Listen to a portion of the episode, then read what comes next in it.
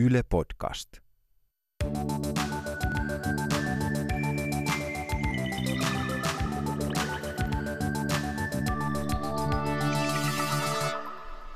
Nykyään kun pyörii netissä tai katsoo telkkaria, niin musta tuntuu, että aivan kaikkialla tuputetaan sellaista mukahalpaa lainaa, jolla voi vihdoin toteuttaa sen unelmansa, eli lähteä shoppailemaan Lontooseen tai kunnostaa sen vanhan auton.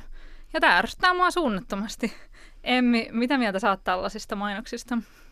Nyt kun itse asiassa sanoit, niin mähän siis melkein joka aamu katselen tuossa Pasilan asemalla just sitä mainosta, jossa on tästä vanhasta autosta. Mä en vieläkään ymmärrä, mitä siinä tarkoitetaan. Miksi juuri nyt sillä ihmisellä on varaa kunnostaa se vanha auto. Se on niin kuin tosi jotenkin hämmentävää, harhaanjohtavaa ja, ja musta ne mainokset ei ole ok. Tänään me puhutaan muun muassa pikavipeistä ja siitä, miten ihan fiksun ja hyvästä kodista tulevan ihmisen raha-asiat voi lähteä vähän lapasesta. Ja toisaalta me puhutaan myös siitä, miten hankalistakin rahatilanteesta voi selvitä. Ja tämän jakson kuunneltua sä osaat myös tukea sellaista kaveria, jolla on rahanhallinnan kanssa ongelmia. Mä olen Julia Tureen.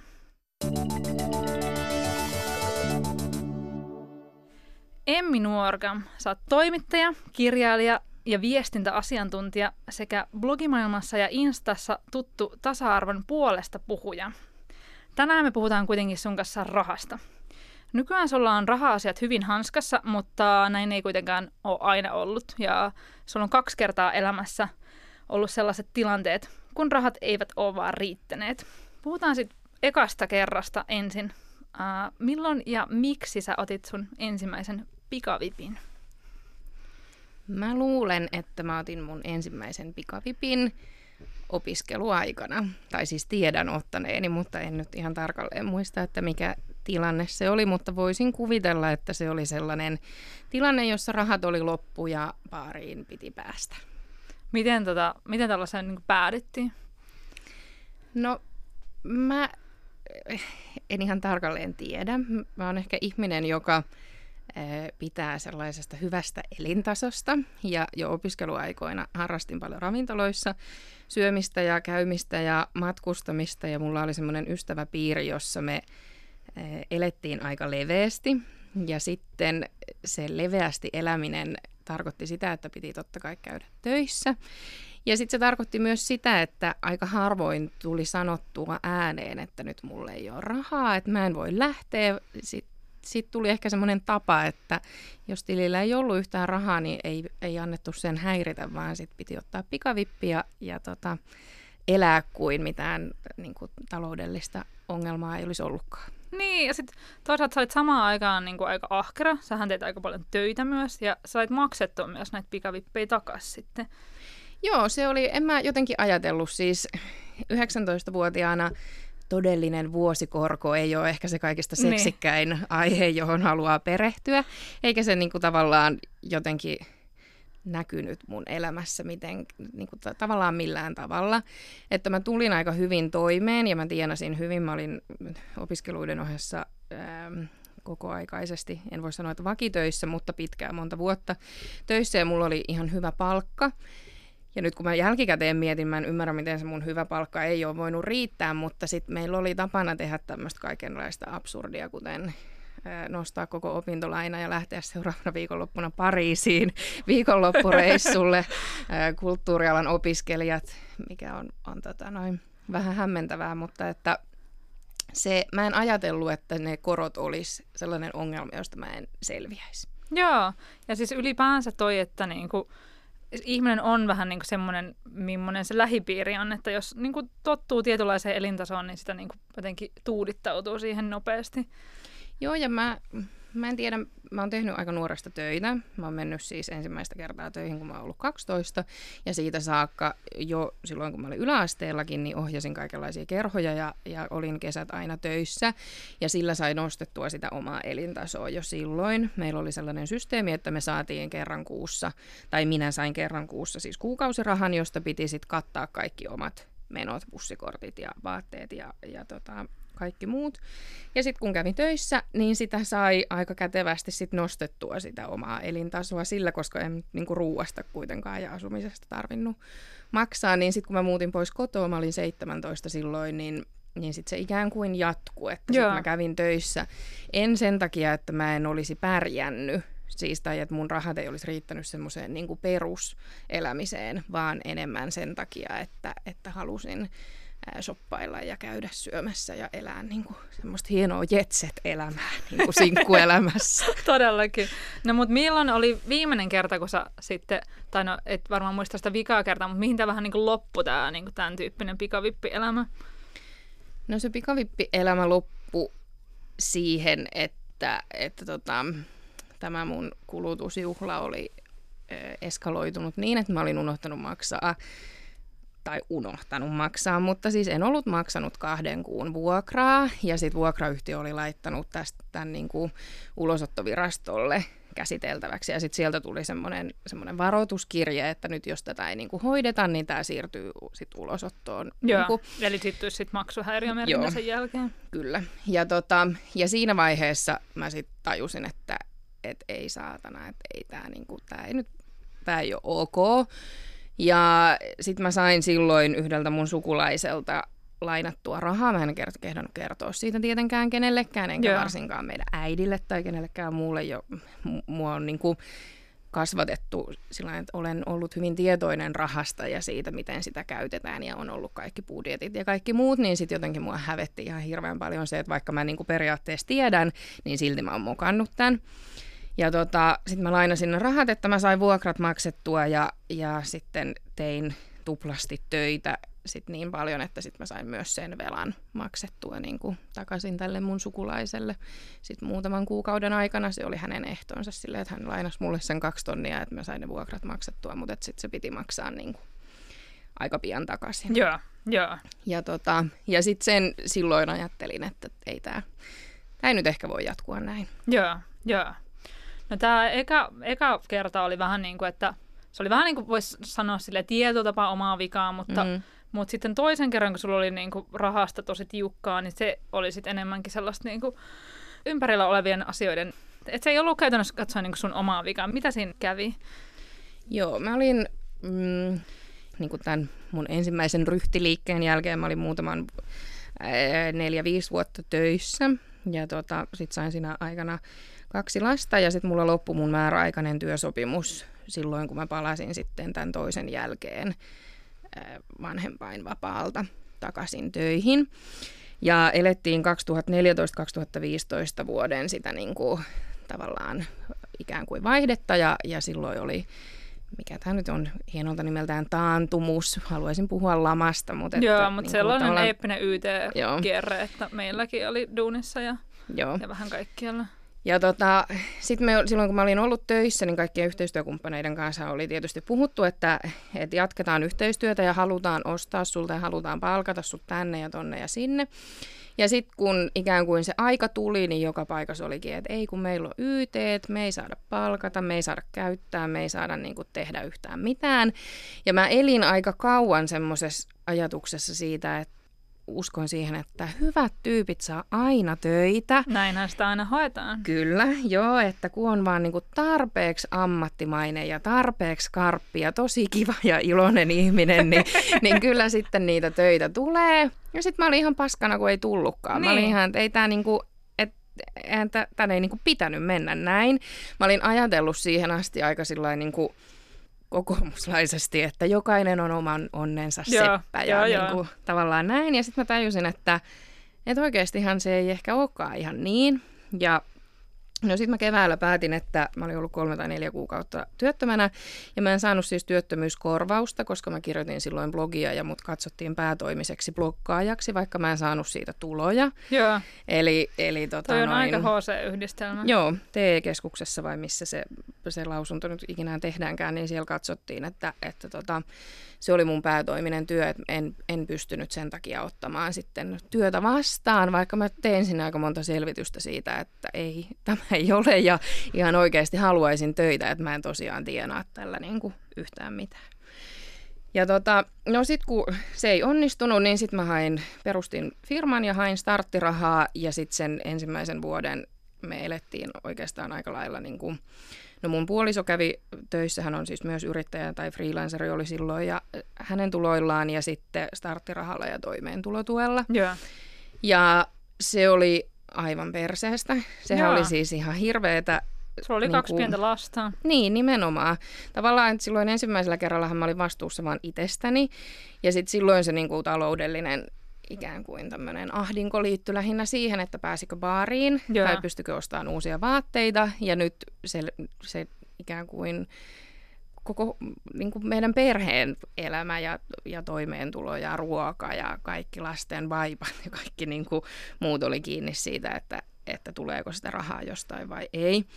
Ja mä tein silloin paljon töitä, mutta mä tein tosi paljon ilmaiseksi ja keräsin semmoisia niin verkostoja ja tutustuin ihmisiin ja halusin päästä näyttämään sitä omaa osaamista. Ja sitten mä, mä tota, kävin siivoamassa ravintoloita ja, ja niin kuin kaikkea tämmöistä ikään kuin hanttihommia, mutta sitten tajusin aika pian, että, että siinä ei ollut järkeä sen takia, että, että tota, niistä hanttihommista maksettiin sen verran vähän, että sitten ne rahat kulu siihen, että meidän lapsilla oli hoitaja silloin, kun mä olin töissä. Niinpä, niinpä. Eli tavallaan tässä oli niinku semmoinen aika ikävä, ikävä tota noidankehä. Ja se oli kyllä, mulla oli siis samaan aikaan synnytysmasennus Joo.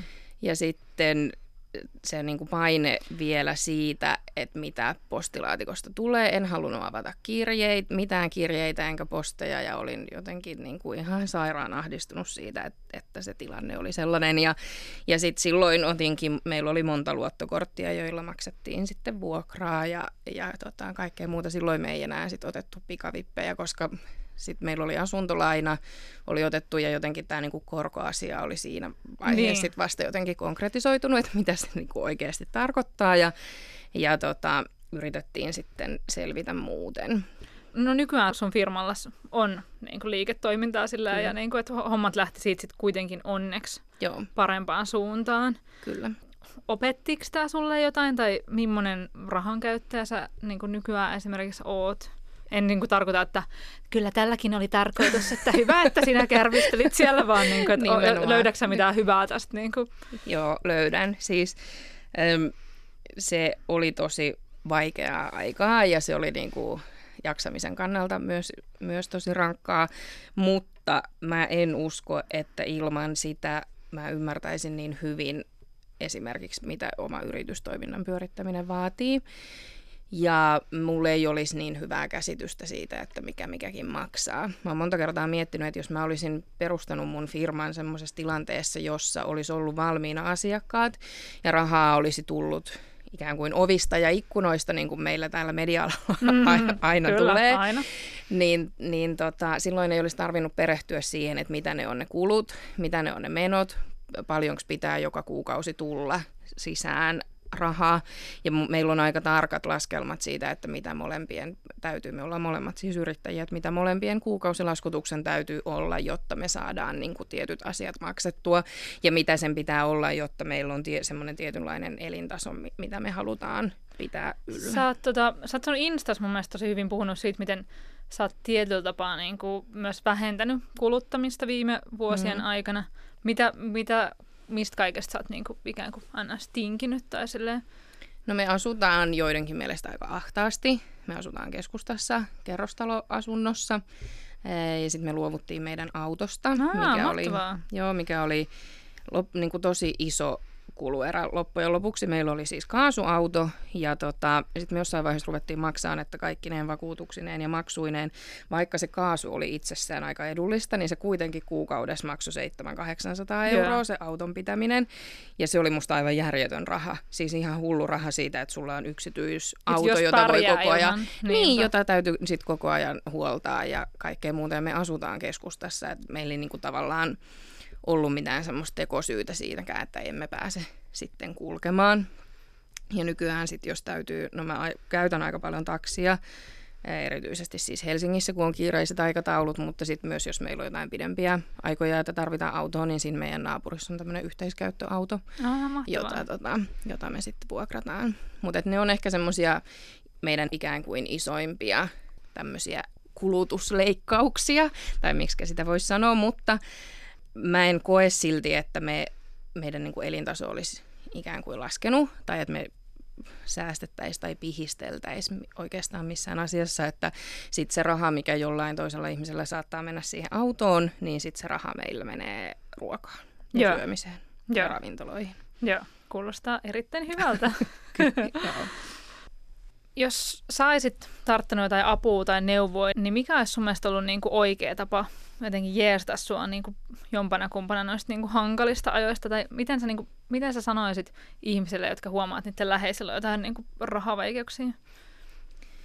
No mä ehkä olisin kaivannut jonkun ulkopuolisen niin kuin, ikään kuin näkemystä asiasta, koska useinhan tämmöiset isot jotenkin haastavat tilanteet, niin ne kasvaa omassa päässä aika isoksi. Joo, ja sitten ne sitten kun sä vietät yöt niin semmoisia unettomia öitä ja mietit niitä asioita ja maksamattomia laskuja ja kaikkea muuta, niin ne kasvaa niin kuin ihan hirvittävän isoiksi Joo, asioiksi. ja tämä on jotenkin aika tyypillistä silleen, koska meillä on tämmöinen niin superpärjäämisen kulttuuri, Mm. kaikkien pitää hallita kaikki raha-asiansa ja muutenkin elämänsä täydellisesti ja mm. niin kuin silleen, niinpä. apua ei pyydetä, vaikka sit jos joku joskus pyytää multa apua, niin mä oon silleen, että totta kai mä autan. Ja silleen, että, mutta Mm. on semmoinen niin kuin, jotenkin ajatus sellaisesta ylpeydestä Mm. tosi vahvana. Mm. Mm.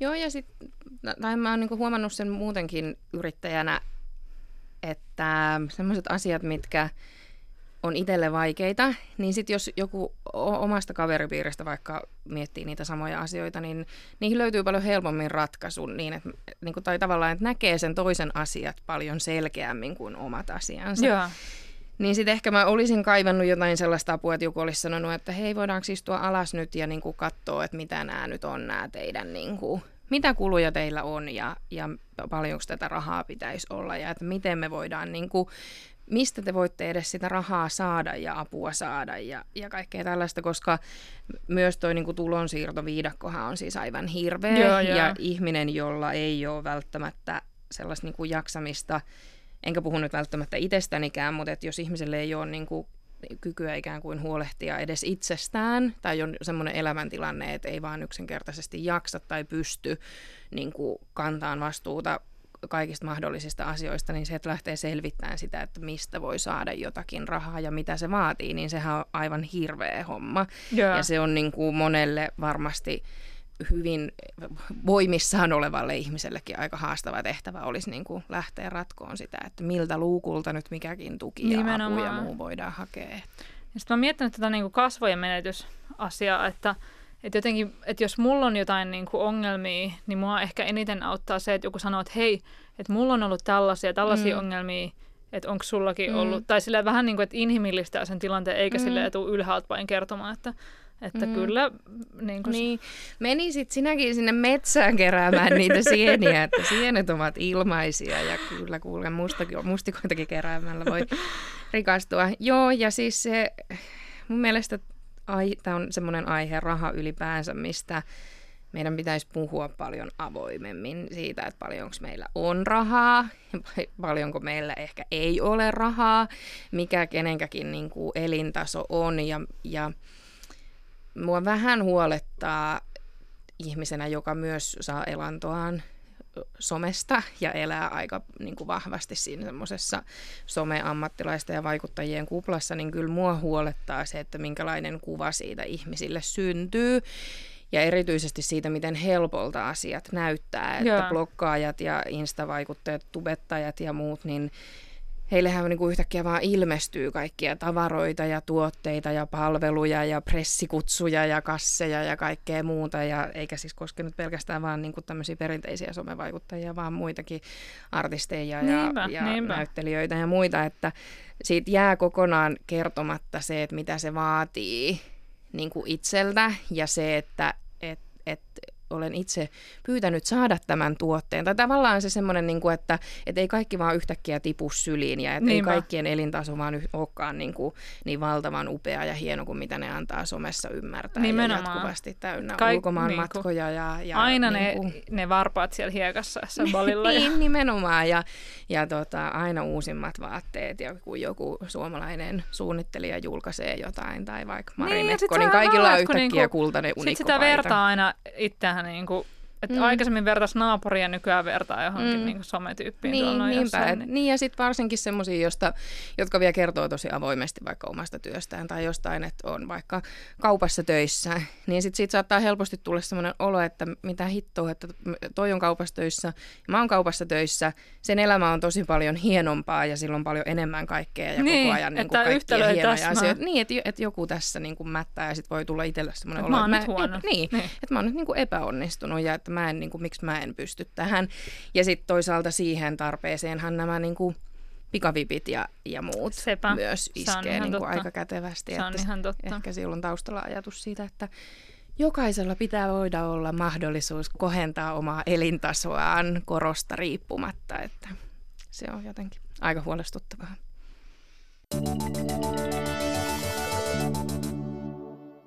No ihmisillä on tosi erilaisia tilanteita ja monenlaisia syitä siihen, että ne joutuu rahavaikeuksiin. Ja mä kysyin muutamilta ihmisiltä kokemuksia ja nämä oli mun aika sydäntä särkeviäkin.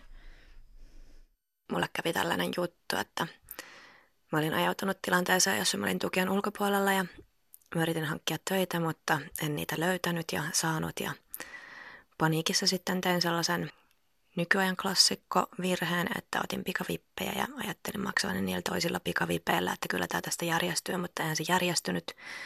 Ja sitten loppujen lopuksi mulla oli velkaa useita tuhansia. Ja mä jäin tavallaan siitä kiinni, että mä pyysin mun yhdeltä tädiltä lainaa puhelinlaskua varten, että mä voisin hoitaa asioita tai mahdollisesti ottaa lisää pikavippejä, mutta tota, sitten mä tavallaan paljastin sitten kaiken, että mitä on tapahtunut. En ollut tätä enää osannut pyytää apua keneltäkään koko asiaa, enkä kertonut kenellekään, että mitä mun elämässä tapahtuu. Ja mun tädit liittoutui keskenään ja auttoi mut pälkähästä tosi upealla tavalla, että he järjestivät omista rahoistaan jotenkin mystisesti sellaisen summan, että me saatiin ne mun velat maksettua, niin että mä pääsin sitä korkokierteestä eroon.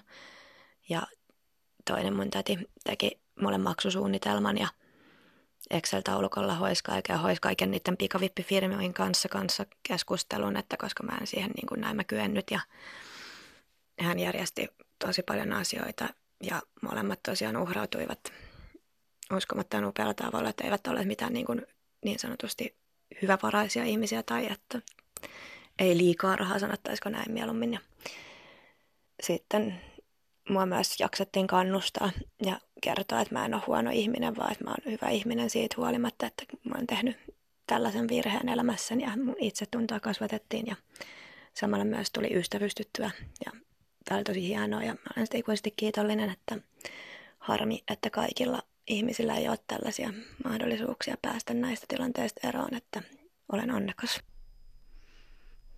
Tavallaan niin kuin osaltaan samanlainen tarina kuin mulla, mutta nyt mä mietin vaan sitä, että tavallaan on myös aika paskaa se, että jos kaikki on kiinni siitä, että onko sulla se semmoinen tukiverkko, joka pystyy Niinpä. ottaa kopin ja lainaan sulle rahaa ja hoitaa tämän kaiken, että mitäs ne ihmiset, jotka, joilla sellaista ei ole tai joiden vaikka omat vanhemmat Sepä. on siinä samassa kierteessä. Ja on jutellut tuon takuusäätiön Juha Pantsarin kanssa ja hän muun muassa on sanonut, että että läheiset saattaa velkaannuttaa ihmistä myös just tälle, mm. että ne pyytää apua, vanhemmat velkaantuu, kun niiden lapsia on velkaantunut, että tässä on niinku kaikki tämän tyyppisiä mm. ongelmia. Mm. No, Millalla on tämmöinen tilanne, että hän aina silloin tällöin vaan joutuu ottamaan tällaista vippiä? Vaikka mä olen aina ollut työelämässä, mä oon ollut aika pienipalkkainen, eikä mulla ollut tukiverkkoja tai vararahastoa silleen tiukkojen paikkojen tullen. Ja vaikka toki mun rahan käytössä olisi monella tapaa petrattavaa, niin se ei ole aina ollut kyse siitä, että mä olen tuhlannut kaikki rahani, vaan arki on aika usein ollut sellaista kädestä suuhun elämistä. Ja vaikka meillä on ihan hyvä elintaso, niin siinä on ollut tosi helposti tilanne, että tapahtuu jotain järisyttävää, jonka takia sitten on jouduttu ottamaan pikavippiä. Että joku äkillinen meno, lääkekuuri, lapsen kaverisynttäri tai jotain tosi tärkeää on hajonnut ja Mä oon ottanut niitä pikavippejä vaan silloin, kun olen tiennyt varmuudella, että mä pystyn maksamaan sen pois. Ja mieluummin on ottanut pikavipin, kun jättänyt jonkun laskun maksamatta tai syöttänyt pari päivää lapsille pelkkää kaurapuuroa. Ja mä luulen, että monet muut ehkä paikkaisi tällaisia tilannetta ja esimerkiksi vanhemmiltaan saavalla rahalla tai sitten vaikka toimeentulotuella, mutta mulle pikavippifirmat on ollut ihan positiivinen asia, koska ne on sitten antanut pientä joustoa, jos mulla on ollut joku parin päivän budjettivaje. Niin tämä on vähän hankalaa, että ei voi, niinku, en voi neuvoa ketään, että teen näin, koska ne korot on kuitenkin aika tiukkoja, että, että sitten joutuu äkkiä maksamaan aika paljon siitä takaisin, mutta en myöskään moralisoi, koska mm. tämä ihminen on kuitenkin pystynyt hanskaamaan tämän tilanteen. Joo, joo, ja siis musta on aika huolestuttavaa se, että meillä on aika paljon todennäköisesti sellaisia ihmisiä, joiden elintaso tai palkka riittää niin kuin tavallaan siihen niihin normaaliin kuluihin ja se riittää siihen, että kunhan kaikki menee hyvin. Mutta mitä sitten, jos tapahtuu just jotain? Mitä sitten, jos joutuu yhtäkkiä monen kuukauden sairaslomalle ja jalka menee poikki? Tai mitä sitten, jos se tiskikone hajoaa? Tai mitä sitten, jos se auto hajoaa? Sitten se palkka ei kuitenkaan välttämättä mahdollista tämmöisiä äkillisiä yllättäviä kuluja. Ja se, mikä tässä on niin kuin erityisen huolestuttavaa, on tietysti se, että, että ne matalapalkka-alat on usein myös aika naisvaltaisia. Mm, totta, sit niin kuin, totta. Ja sitten jos miettii vaikka yksinhuoltajaperheitä tai sitä, että niistäkin valtaosa on sitten kuitenkin se äiti ja ne lapset. Ja sitten jos sä oot vielä matalapalkka-alalla, niin sitä joustovaraa ei todennäköisesti ole ihan hirveästi. Se on ihan totta. Joskus käy myös silleen, että, että vaikka yritys voi mennä konkurssiin, niin kuin Hannalla on käynyt. Meillä talousvaikeudet alkoi taantumasta ja siitä johtuneesta yrityksen konkurssista. Yksi kaunis päivä oli rahaa ja, ja sitten seuraavana ei. Ei eletty mitenkään yli varojen tai muutenkaan holtittomasti. Mutta niin vaan kävi, vaikka töitä tehtiin paljonkin. Joitakin menoja me pystyttiin silloin karsimaan, mutta sellaista omaisuutta ei ollut, mitä olisi voinut ruveta realisoimaan. Käytännössä se siis tarkoitti sitä, että jos joku asia meni rikki, niin se sitten oli rikki. Eli ei ollut rahaa ostaa uutta tai käytettyä tai korjata vanhaa välttämättä, vaan piti vaan selvitä ja, ja miettiä, että minkä laskun maksaa myöhässä ja minkä ajoissa. Kaikista yllättävintä oli nähdä, miten kauan sen talouden tasapainottaminen kestää vielä senkin jälkeen, kun molemmat on palkassa kiinni. Se on aika pitkä tie ennen kuin ollaan siinä pisteessä, että perheen kaikista perustarpeista on huolehdittu ja silti on laskut maksettu ajoissa jos pari vuotta säästää kaikesta, niin kyllä se jossain näkyy. Pitäisi melkein olla kaksi ihmistä töissä perhettä elättämässä ja sitten kolmas kerryttämässä rahaa siihen, että saadaan niiden rahattomien aikojen kertymät pois. Toivoisin kyllä, että ihmiset ymmärtäisivät, että, että rahattomuuteen on muitakin syitä kuin tyhmyys tai laiskuus tai välinpitämättömyys. Että joskus voi olla kyse vain siitä, että ihmiselle tulee vastoinkäymisiä, joita hän ei ole mitenkään tätä valinnoillaan tilannut. Tämä on semmoinen asia, mikä mua itse asiassa itseä tulevaisuudessa, tai oikeastaan ainoa asia, mikä mua niin kuin mietityttää tai huolettaa, on se, että kun me tosiaan molemmat ollaan meidän perheen aikuiset yrittäjiä, niin mitä sitten, jos meillä yhtäkkiä käviskin niin, että kaikki työt loppuu? Niin. Tai mitä niin Nyt on kuin kuitenkin tavallaan... tietotapaa, niin kuin, mä ainakin koko ajan itse hoen itselleni, nyt on niin nousukausi mm, meneillään, niin, mutta niinpä kaikki me tiedämme, että nousukautta seuraa laskukausi. niin. Mulla on, mä itse sen takia yritän niin säästää koko ajan vähän mm. sellaista mm. niin kuin, vararavintoa tuonne tilille, mutta, mutta ei, se, niin kuin, ei se joka kuukausi onnistu. Ei aina ole niin paljon rahaa, että pystyisi säästämään. Että... Mm. Joo, joo. Mä yritän tehdä sitä samaa myös ja nyt sinun innoittamanasi olen avannut sen Nordnetissä sen, onko se nyt arvo-osuustilikö sen oikea nimi on. Joo, ja, ja tota, on tehnyt nyt kaikkia semmoisia, että et mulla oli puolitoista vuotta esimerkiksi kynsissä aina kestolakkaus, jonka kävin joka kuukausi ottamassa tai huolettamassa ja nyt mä laskin sitten, että okei, että jos mä luovun niin kuin siitä, niin se, mä säästän siinä vuodessa jo 600, no. mikä on aivan hirveä summa, kun sen niin kuin ajattelee koko vuonna. Ja että mä sen, sen summan nyt sitten niin kuin säästän joka kuukausi Ihan ja mahtavaa. pistän sijoituksiin. ja kaikkea tällaista niin kuin, tavallaan aika tämmöistä hyväosasten ihmistä. Niin, niin kuin tavallaan, että käynkö mä nyt kynsihuollossa vai enkö mä käy tänä ku- tässä ne on aitoja kysymyksiä. Niin, nimenomaan joo. Ja sitten nyt mä tein itse asiassa muutama viikko sitten semmoisen innovaation, että kun mä matkustan aika paljon, keskimäärin kaksi tai kolme kertaa viikossa ainakin Tampereelta Helsinkiin junalla. Ja sitten mulla on ollut tapana aina käydä hakemassa sit siitä kahvi mukaan jostain kahvilasta. Ja sitten joinain päivinä olen hemmotellut itseäni latteella, kun on ollut mukaan niin raskas aamu tai jotain muuta vastaavaa. Niin nyt mä sitten tajusin, että RL ton oman termosmukin täyttö maksaa 1,80, vaikka sen täyttäisi niinku ihan täyteen. Että sitten verrattuna siihen, että joka aamu käy ostamassa sen neljän euron erikoiskahvin mukaan, Aivan, niin sitten tälläkin aivan. pystyy säästämään. No, nimenomaan. Tämmöisissä. Ei, Niin, mut niinku, nämä on ihan tällaisia, niin kuin, tämä rahan säästäminen ja nämä, niin nämä on tosi basic hommi. Mm. Ei nämä näin Mm. todella ole mitenkään niin kuin, mitään niin, sellaista niin kuin, niinpä. Supertiedettä. Kyllä. Mä tota, keräsin tällaisia rahaongelmia ihmisiltä muutenkin ja, ja kysyin takuusäätiöstä vähän, että kuinka yleisiä nämä on ja kommentoimaan ylipäänsä. Kannattaa käydä lukemassa osoitteessa yle.fi kautta oppiminen.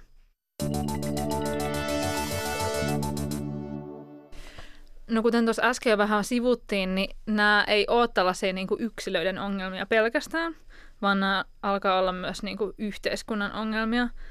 Suomessa on tällä hetkellä 374 200 ihmistä, joilla on maksuhäiriömerkintä. Ja sullahan ei missään vaiheessa edes ollut sellaista.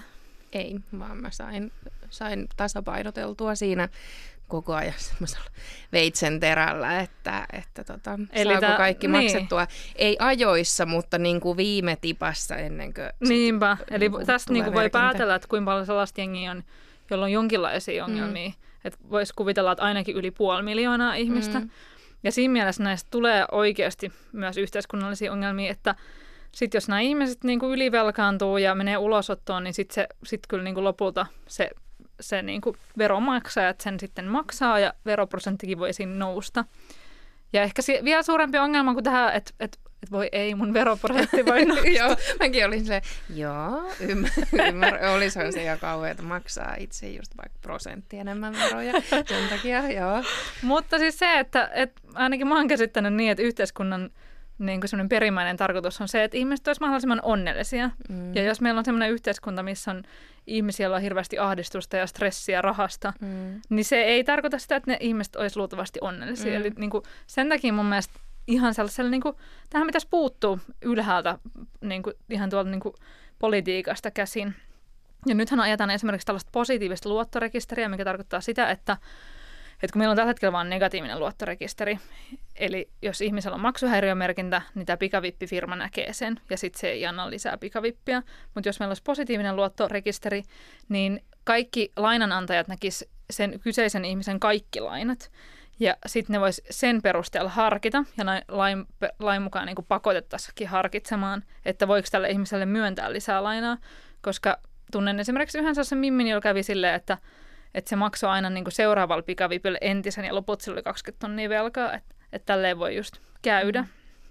Tuohon liittyen mä mietin vaan sitä, että, että kun maksuhäiriömerkinnät näkyy myös muille kuin vaan luotonantajille, Niin aivan. että mikä, että onks onko ok sit esimerkiksi niin vuokran, tai että, että onko vuokranantajan esimerkiksi Totta. tarpeellista nähdä kaikki Totta. lainat tai kaikki velat tai kaikki luotot, että et voi, et voiko se kääntyä myös sitten ikään kuin itseään vastaan, että ymmärrän sen, että se voisi toimia niin, että sit niitä pikavippejä ei enää myönnetä lisää. Mä en usko, että se olisi niille firmoille mikään ongelma, koska se nyt ei lähtökohtaisestikaan vaikuta kauhean eettiseltä Mm-hmm. tai niitä mm-hmm. kauheasti kiinnostaisi se niin kuin takaisinmaksukyky. Mutta että sitten, että olisiko, olisiko tämmöinen niin kuin laajempi rekisteri sitten, voisiko se olla ongelmallinen joissain Niinpä, muissa tilanteissa, niinpä. että alkaisiko sitten luoton tai vuokranantajat suosimaan sellaisia ihmisiä, joilla ei ole minkäänlaista niin kuin, Koska jos sitä lainaa on ja sen pystyy maksamaan, niin eihän se nyt niin, sitten ole ongelma. nimenomaan. Se on ihan totta. Sitten mun mielestä sekin on ongelma, että että toi toimeentulotuki on niin, niin sellaista naftia, että, mm. että se, sekin ylivelkaannuttaa ihmisiä, että mm. sit ihmisille niinku, että ne vähän niinku ajetaan niihin ottamaan niitä niinku tällaisia kulutusluottoja. Joo, joo, ja siis sitten se, että, että toimeentulotuenhan käsittelyajan pitäisi olla tosi lyhyt, mutta käytännössähän se ei ole, vaan se on, se on niin kuin tälläkin hetkellä nyt aika pitkä. Mulla on lähipiirissä yksi ihminen, joka on tällä hetkellä aika isoissa vaikeuksissa juurikin niin kuin tämän eri, eri tukiluukkujen Joo. vuoksi.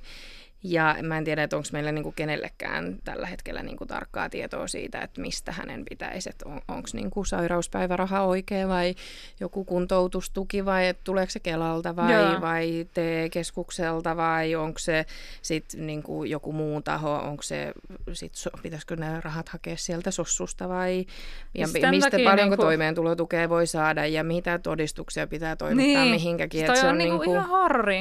Ja tämän takia mä niinku, sit jos tästä sotes nyt vihdoin päästäisiin, niin sitten siirrytään sellaisen seuraavaan ihastuttavaan asiaan kuin sotu, eli sosiaaliturvauudistus. Ja mä toivon, että seuraavalla hallituskaudella oikeasti aletaan niinku käydä tätä läpi, koska niinku tämä asia vaan eskaloituu koko ajan Mm. enemmän ja enemmän.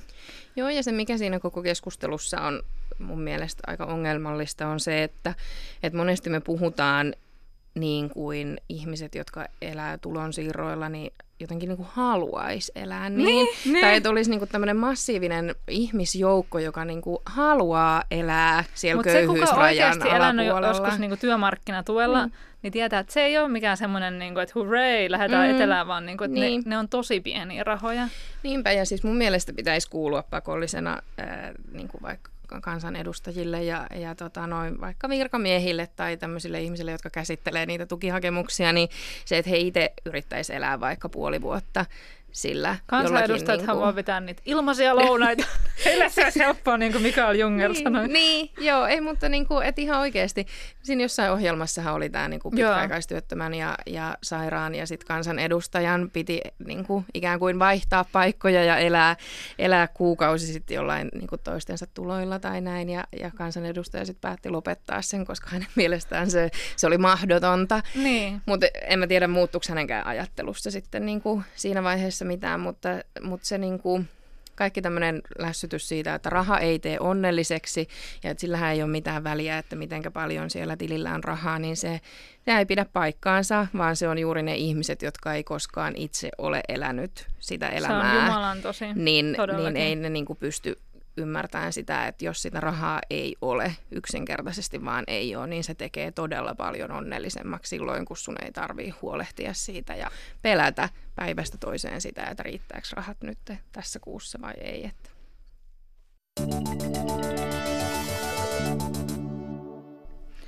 No okei, palataan tähän luksuselämän tapaan. Mä tein tällaista tutkivaa journalismia ja soittelin vähän noihin Pohjois-Espalla oleviin ravintoloihin ja kyselin, että mikä on siellä kallein pullo champagnea, niin osaatko arvata, että paljonko maksaa kallein pullo champagnea pohjois-espalaisissa ravintoloissa? No mä sanoisin, että 870. Ai, ai, ai, ai, ai. Se on 6089 euroa. Okei. Okay. Joo. Se on tämmönen Ai, mä ajattelin, että tässä oli mun kalleimmasta champagneasta. Itse en aina tilailen 800 Tämmöinen kuin Krug Clos Dambonnay. Mä oon siis lukenut ranskaa monta Onko? vuotta ja mä en osannut Okei. ääntä tätä, mutta Joo. vu- vuoden 98 champagnepullo. Ah, Okei. Okay. 98 tuo hieno vuosi kaikkien elämässä. Ky- kyllä. Ysäri, Joo. ysäri champagnea saa sillä rahalla, Kiva. mutta mehän ei tällaiseen sorruta ainakaan lainarahalla. Mm. Ei enää tämän keskustelun jälkeen. Hei, kiitos Emmi tosi tosi paljon. Oli ihan superkiinnostavaa kuulla näistä ja, ja tämä myös inhimillisti entuudestaan niin kuin sitä käsitystä, että et, et millaiset, millaiset ihmiset näihin rahavaikeuksiin joutuu. Ja kiitos kaikille seurasta ensi kertaan.